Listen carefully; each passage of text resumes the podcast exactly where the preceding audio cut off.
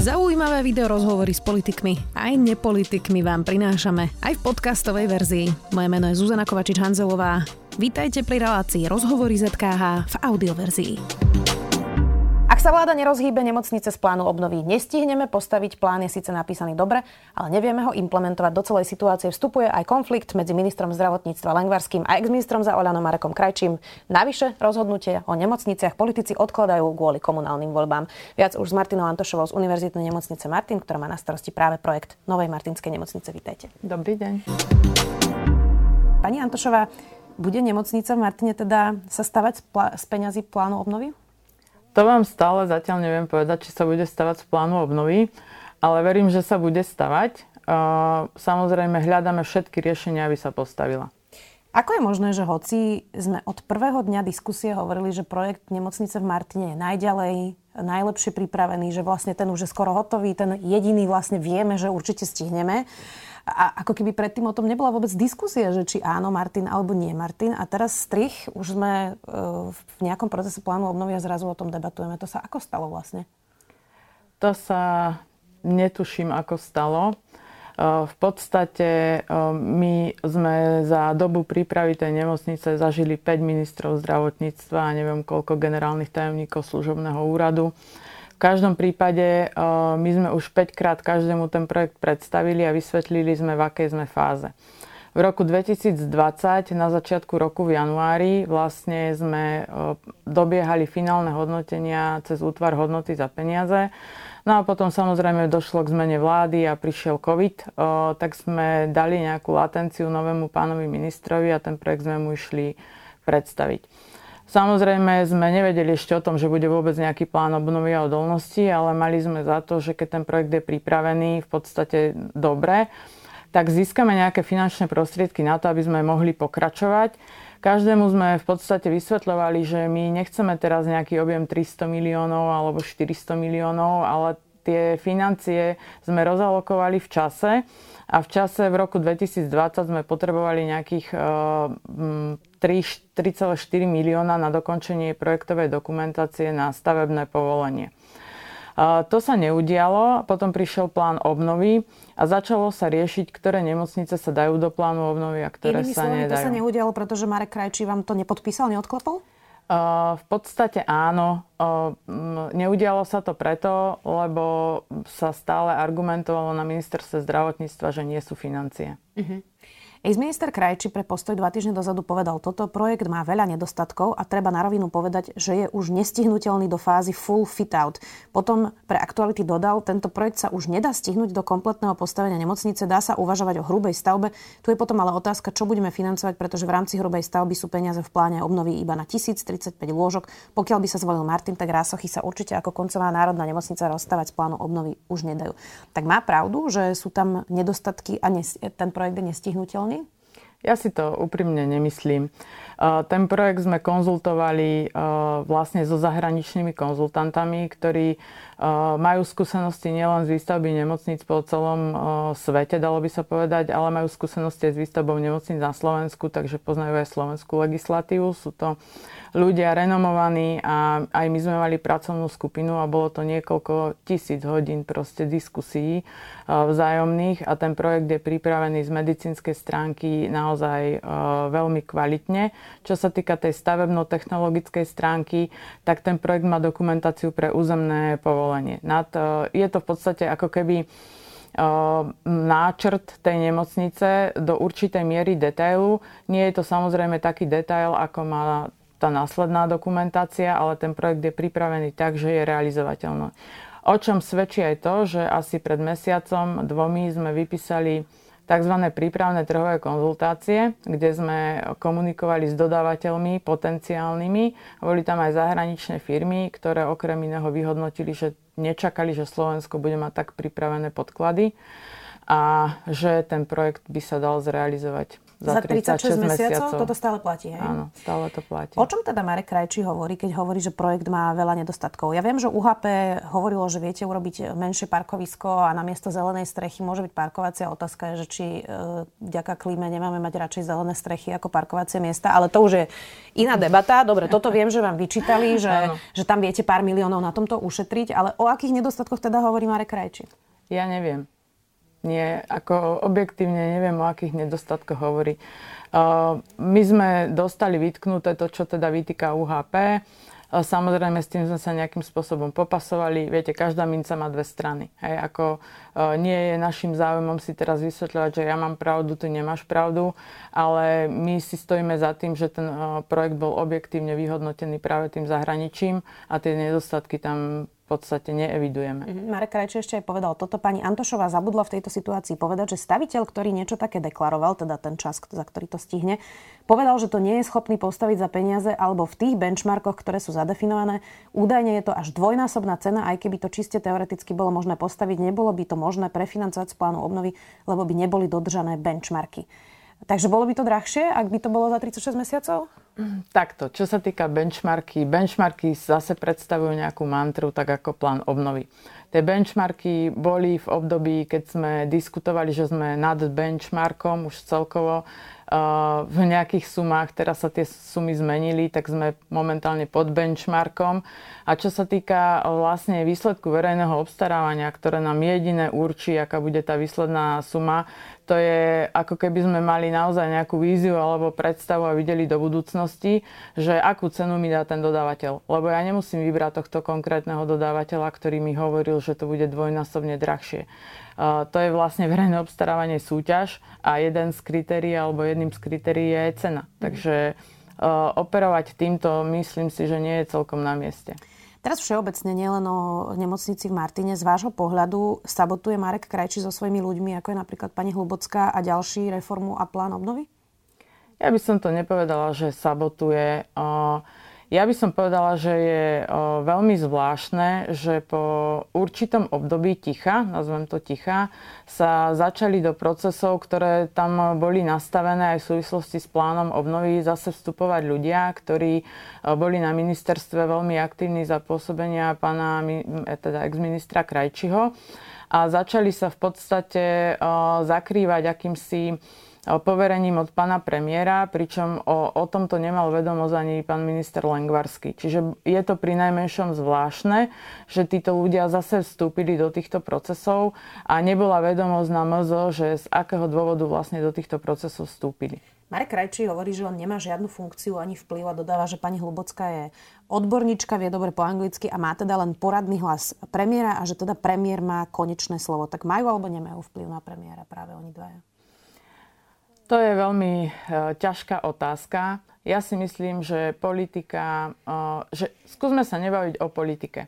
Ja si myslím, že takéto veci by sa mali vlastne riešiť na základe odbornosti a nie na základe nejakej politickej príslušnosti a politických sympatí. Ja si uvedomujem, že Marek Krajčí je líder Oľano alebo líder za zdravotníctvo, pre zdravotníctvo, pre zdravotníctvo, takže samozrejme nejaký poradný hlas tam má určite. Vy ste inak boli k Marekovi Krajčomu pomerne ostrá a skritizovali ste ho vlastne zatiaľ jediná tak o, o, otvorene e, v rozhovore pre denník N. Potom sa k vám pridal napríklad aj analytik Martin Smatana. Dostali ste na to nejaké reakcie? Dostala som na to reakcie aj pozitívne, aj negatívne.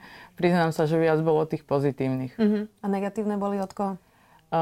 Negatívne boli ku podivu aj od ľudí, ktorých naozaj veľmi, veľmi blízko poznám, ale je to skôr o tom aj, čo hovoril Martin Smatana, že my žijeme v strachu, že vlastne čo sa bude diať. A človek by sa nemal mať ako povedať svoj názor, a vlastne obávať sa, že ja teraz poviem niečo, čo je v podstate pravda a budem za to nejakým spôsobom kritizovaná alebo posudzovaná, alebo e, dokonca som dostala informáciu, že som si pochovala projekt Martinskej nemocnice, lebo som si dovolila povedať niečo na adresu ex-ministra.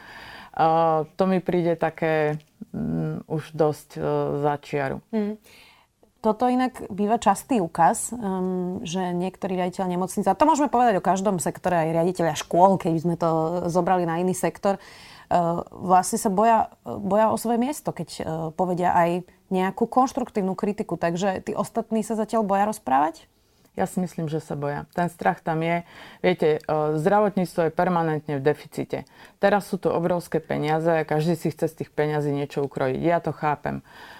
Je to samozrejme prirodzená reakcia, ale myslím si, že my žijeme už proste v dobe, kde by sme mali mať otvorenú diskusiu a nie diskusiu, ktorá je postavená na názoroch jednotlivcov a na v podstate dehonestovaní práce ostatných. Viacerí mi hovorili mm, práve na túto tému, že sme sa pri e, tom rozhodovaní a presne takejto kritike od nástupu tejto vlády vrátili späť do roku 2006, keď bol ešte vlastne veľmi vplyvný Pavel Paška v zdravotníctve, že sme vlastne tak trochu rezignovali na dáta, že sme rezignovali na, nejaké, e, na nejaký systém, kde sa rozhoduje na základe faktov a odborností a na základe analýz. Máte tiež ten pocit? Áno, mám ten pocit. V podstate ja naozaj nechcem to, aby to vyznelo až príliš kriticky, ale myslím si, že to zdravotníctvo sa vracia do nejakej doby temna kde vlastne o tom, ako to zdravotníctvo bude e, vyzerať, sa prestala viesť diskusia práve keď sa začala chystať e, optimalizácia siete nemocníc, čo samozrejme vyvolalo burlivé reakcie zo strany aj asociácie nemocníc Slovenska, aj, zaso, aj proste zo strany rôznych odborníkov. A tá diskusia bola uzavretá, nebola otvorená. Takže e, to naozaj v dnešnej dobe si myslím, že už nie je celkom normálne.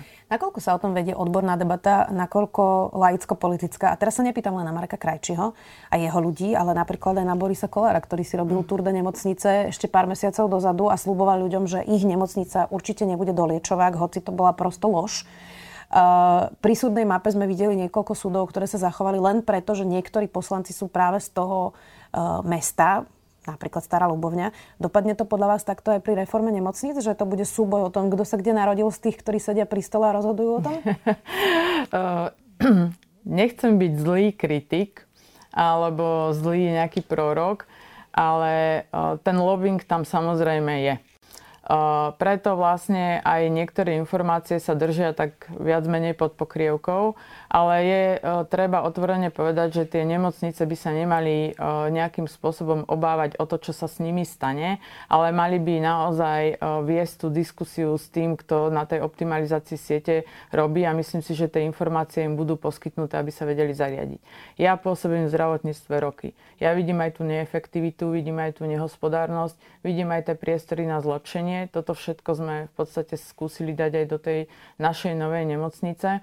A môžem povedať, že uh, nie je zmyslom alebo cieľom naozaj uh, mať každú nemocnicu na najvyššej úrovni, a aj vo svete celosvetový vlastne trend, že je lepšie pokrývať ako keby tú primárnu starostlivosť a tú následnú starostlivosť a tie nemocnice rozkategorizovať do tých, do tých úrovní tak, aby sme boli schopní zabezpečiť proste tie spektra tej starostlivosti čo najviac. Jasné, tak o tom debatujeme na Slovensku už, ja neviem, 11-12 rokov o tej optimalizácii siete. E, my dnes vlastne nemáme zoznam nemocníc, ktoré chce ministerstvo prioritizovať, práve možno pre tieto politické dôvody, o ktorých sme teraz hovorili. E, bez toho sa teda ďalej nepohneme, takže stojí to na komunálnych voľbách? Bude to až potom? viete čo, ja by som sa vrátila teraz uh, trošku dozadu. To, že sa neexistuje nejaká prioritizácia alebo nejaký investičný plán v zdravotníctve, je problém dlhodobý. Proste to zdravotníctvo potrebuje mať stratégiu, ktorá bude trvať, ja neviem, 20 rokov alebo 30 rokov. To znamená, že nebude sa meniť pri zmene ministra. Proste máme investičný dlh, máme problémy s personálom. Tá stratégia sa musí nastaviť tak, že keď sa povie, že e, tieto nemocnice sú prioritné, je prioritná ambulantná starostlivosť, je prioritná komunitná starostlivosť, tak proste pôjdeme v tej línii krok za krokom, pretože keď budeme začínať každé dva roky alebo každý rok odznova, tak sa nikde nedostaneme. Hmm. A to je fakt. Čo sa týka prioritizácie, uh, teraz beží v podstate zase nejaká, nejaká prioritizácia alebo nejaké hodnotenie investičných priorit v zdravotníctve. Keby ste sa spýtali riaditeľa ktorejkoľvek nemocnice, tak povie, že jeho nemocnica je priorita, lebo v každej to vyzerá pomaly ako ako po druhej svetovej vojne. Jasné, tomu rozumiem, ale my vlastne aj bez toho, aby bolo nejaké uznesenie vlády, vieme, aspoň mne sa to tak zdá, opravte ma, ak nemám pravdu povedať, že Bratislava, Martin a Košice sú hádam priorita, nie? Učíme tam lekárov, sú to veľké nemocnice, sedí to ešte aj s tým roz, rozmiestnením, že západ, stred a východ. Tak ja rozumiem, že zatiaľ nechcú možno pred tými voľbami povedať o nemocnici v Rožňave, ale tieto tri napríklad asi vieme povedať, že sú priorita, nie? Ja s vami úplne súhlasím. Ja si myslím, že univerzitné nemocnice sú základom o, vlastne fungovania každého zdravotníctva. Pripravujú budúcich profesionálov, či sú to lekári, sestry, to je jedno.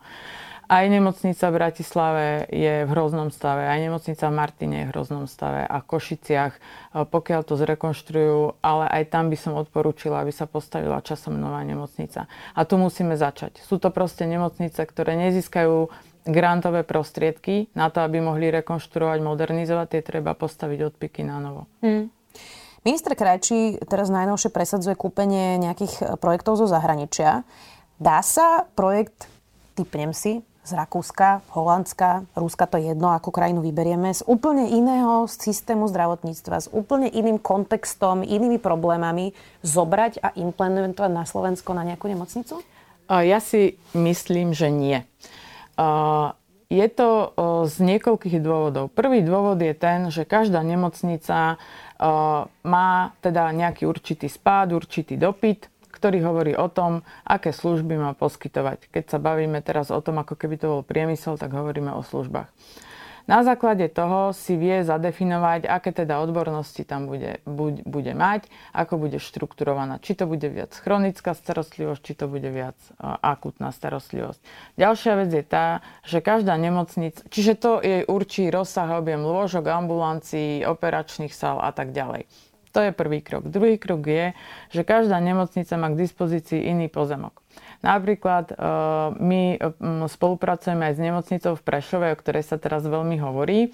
A nemocnica v Prešove má napríklad pozemok, ktorý je svahovitý, je tam nejaké 16-metrové prevýšenie, kde naozaj neumiestnite projekt len tak, aby ste ho chytili a vlastne copy-paste osadili na, na ten pozemok. To, to proste nepôjde. Mm. Okrem toho máme inú legislatívu, máme iné materiálno-technické normy, máme iné technické normy nie je to také jednoduché.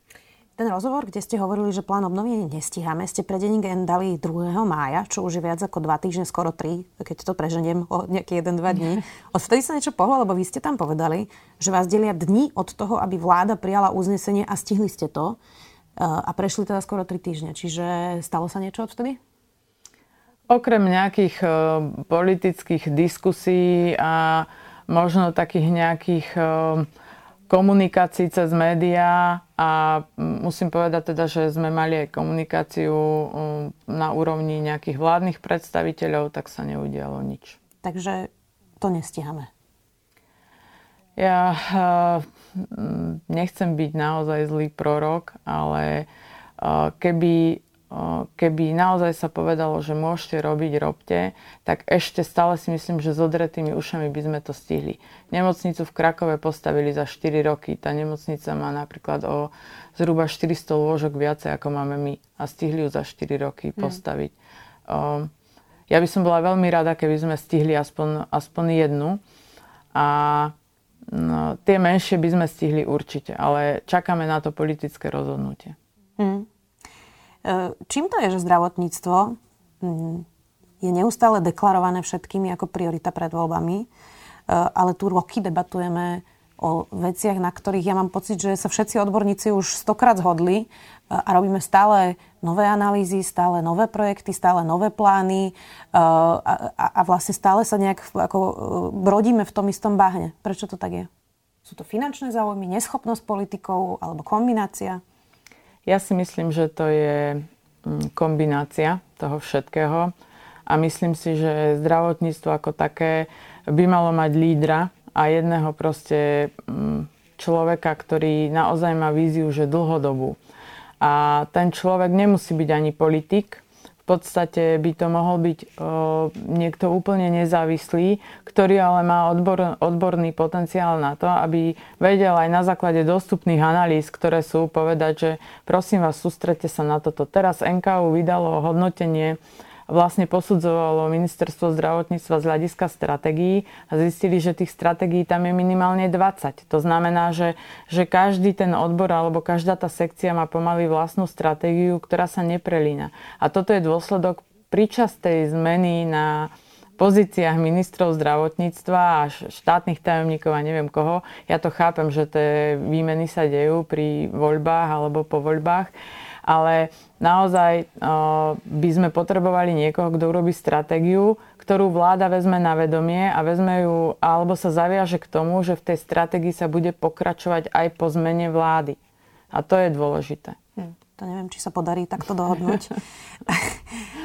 Záverečná otázka. Uh, vy ste hovorili, že ste zažili už 5, 5 ministrov a teda veľa riaditeľov.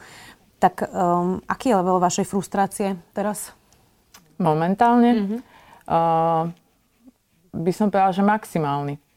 Uh, viete, ja sa um, celé roky sa snažím pre Slovensko niečo urobiť. Ja som pracovala aj v zahraničí, vrátila som sa na Slovensko.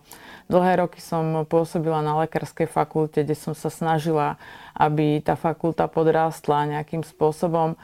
Uh, teraz som prešla vlastne úplne na 100% do toho sektora zdravotníckého a naozaj sa snažím aj v tomto sektore, aby sme sa niekam dostali. A tá frustrácia sa za posledné tri roky tak prehlbila, pretože to nie je len o poskytovaní zdravotnej starostlivosti. To je o veciach, ktoré s tým súvisia. O digitalizácii, o výskume a inováciách, o inovatívnych liekoch, o, procesoch, ktoré sú nastavené, o tom, že nemáte personál. Keď si predstavím, že prišiel COVID, a ja som odtedy v podstate nemala dovolenku. Ja som robila sestru, ja som robila odbery, ja som testovala, v podstate sme zháňali nejaké materiálne vybavenie, popri tom robíte veľké projekty, popri sa snažíte o medzinárodnú spoluprácu, musíte učiť, musíte uh, komunikovať proste s úradmi. A uh, je to je to stále o tom, že ten človek si myslí stále, že sa niečo zlepší. Ale ako náhle ste už na ďalšej pracovnej skupine s ďalším tímom a hovoríte už piatýkrát naozaj o tom istom, tak už vás to prestáva baviť. A hovoríte si, že či malo zmysel sa vlastne vrátiť na to Slovensko a snažiť sa o niečo, keď nemáte tú podporu. Ale ešte zatiaľ, ešte sme to nevzdali, aj keď už sme na takej výraznej eh, sinusoide, že sme namotivovaní a potom vlastne sa dostávame na, na tú úroveň bodu mrazu ako teraz, že v podstate nevieme, čo sa bude diať. A každý, kto stával niekedy nemocnicu, vám povie, že pokiaľ ten projekt sa nezrealizuje do nejakých šiestich rokov, tak ho môžete hodiť do koša. Lebo už je neaktuálny. Už je neaktuálny. Takže my máme v podstate ešte nejaký rok, dva, aby sme, aby sme začali tú realizáciu a pokiaľ ju nezačneme, tak náš tým sa bude musieť rozpustiť a budeme sa venovať pravdepodobne niečomu inému. Lebo už nikto z nás to nebude chcieť zažiť od znova. A doplatí na to pacient? V konečnom dôsledku na tom doplatí pacient, áno. A teda rozumiem správne, že stojí to na politikoch? Áno, stojí to na politikoch. Budeme to samozrejme sledovať. Budeme sa pýtať aj tých politikov. Ďakujem veľmi pekne, že ste si našli čas. Martina Antošová z Univerzity nemocnice. Martin, ďakujem veľmi pekne. Ďakujem, Maja. Počúvali ste podcastovú verziu relácie Rozhovory ZKH. Už tradične nás nájdete na streamovacích službách, vo vašich domácich asistentoch, na Sme.sk, v sekcii Sme video a samozrejme aj na našom YouTube kanáli Denníka Sme. Ďakujeme. Volám sa Barbara Mareková a v denníku ZME pre vás robím podcast Ľudskosť o tom, ako na naše mentálne zdravie vplýva rodina a spoločnosť. S odborníkmi a odborníčkami rozoberám, ako sa v rodinách dedí trauma a ako sa dá v dospelosti uzdraviť. Ale rozprávam sa aj s ľuďmi, ktorí vyskúšali terapiu a zaujíma ma aj celospoločenský pohľad, ako sa menia slovenské rodiny alebo ako sa v našej spoločnosti cítia Rómky, Rómovia či ľudia, čo sú kvír. Poďte sa učiť spolu so mnou, ako lepšie rozumieť sebe, ale aj ľuďom okolo nás. Podcast Ľudskosť vychádza každý štvrtok vo všetkých podcastových aplikáciách.